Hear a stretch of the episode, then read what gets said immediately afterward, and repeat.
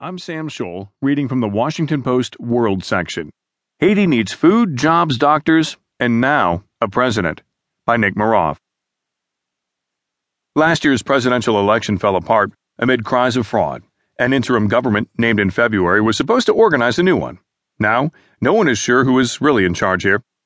Political transitions always make for volatile times in Haiti, but the latest political crisis is whittling away whatever is left of the dream that Haiti could come back.